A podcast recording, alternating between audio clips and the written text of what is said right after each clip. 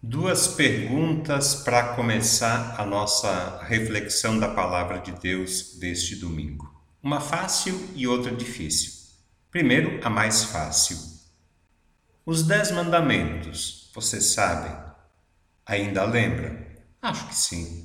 Pelo menos aquela fórmula resumida todos sabemos: amar a Deus e amar o próximo. Pode ser até que alguém se identifique com aquele católico brincalhão que respondeu assim: Os mandamentos da lei de Deus são dez. Na catequese eu decorei oito. Hoje eu lembro seis, esqueci quatro. E os outros dois mais importantes são estes: batismo e crisma. Não, né? Estes são sacramentos. Bom, voltando à questão dos mandamentos, podemos ir para a segunda pergunta? Agora é aquela mais difícil. Eu pergunto: vivemos os mandamentos? Praticamos ou não? Mais ou menos, eu acho. Eu falo por mim. Vocês, eu não sei. Mas cada um pode avaliar como está a vivência da fé. Acho que sempre é possível melhorar, crescer, avançar no caminho da santidade.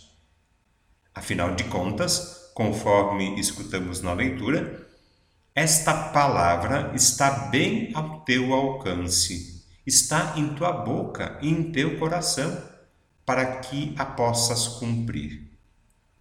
Em seguida, no salmo, nós cantamos: Os preceitos do Senhor são precisos, alegria ao coração.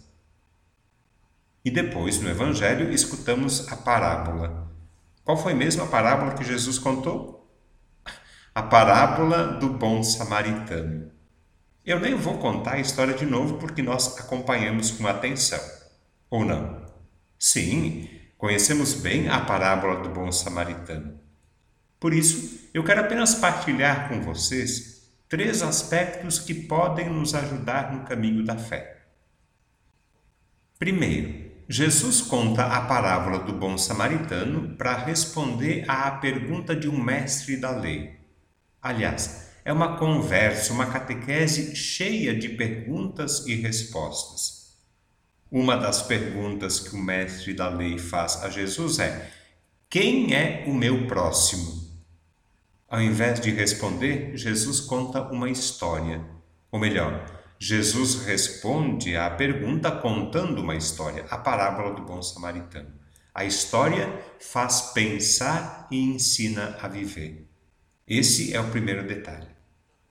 Segundo, os primeiros dois que passaram pelo homem ferido à beira do caminho, o sacerdote e o levita, esses dois, pela atitude negativa que tiveram, seguindo adiante pelo outro lado, eles nos ensinam a vencer o medo, o preconceito e a indiferença.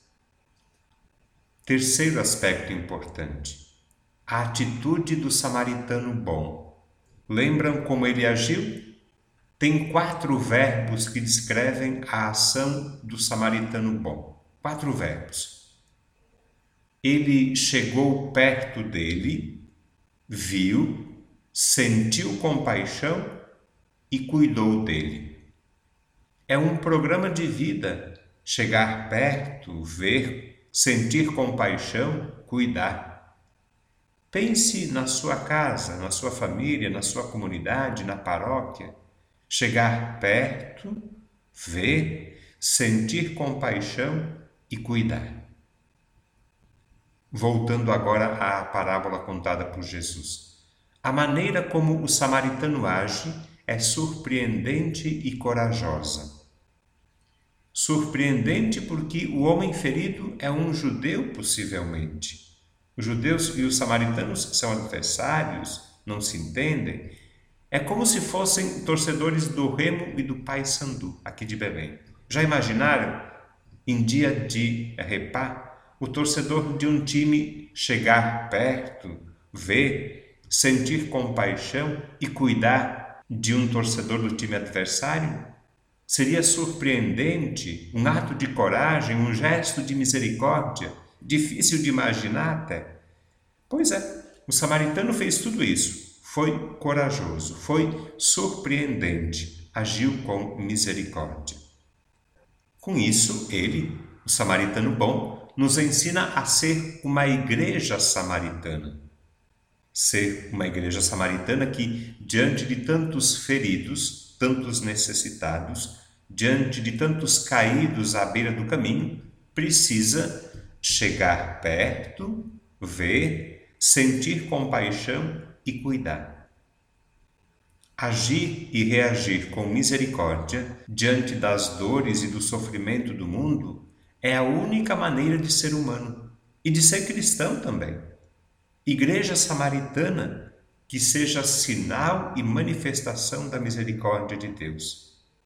Igreja samaritana, padre samaritano, paróquia samaritana, pai, mãe, filho, família, rua, cidade, país de bons samaritanos, capazes de chegar perto, ver, sentir compaixão e cuidar.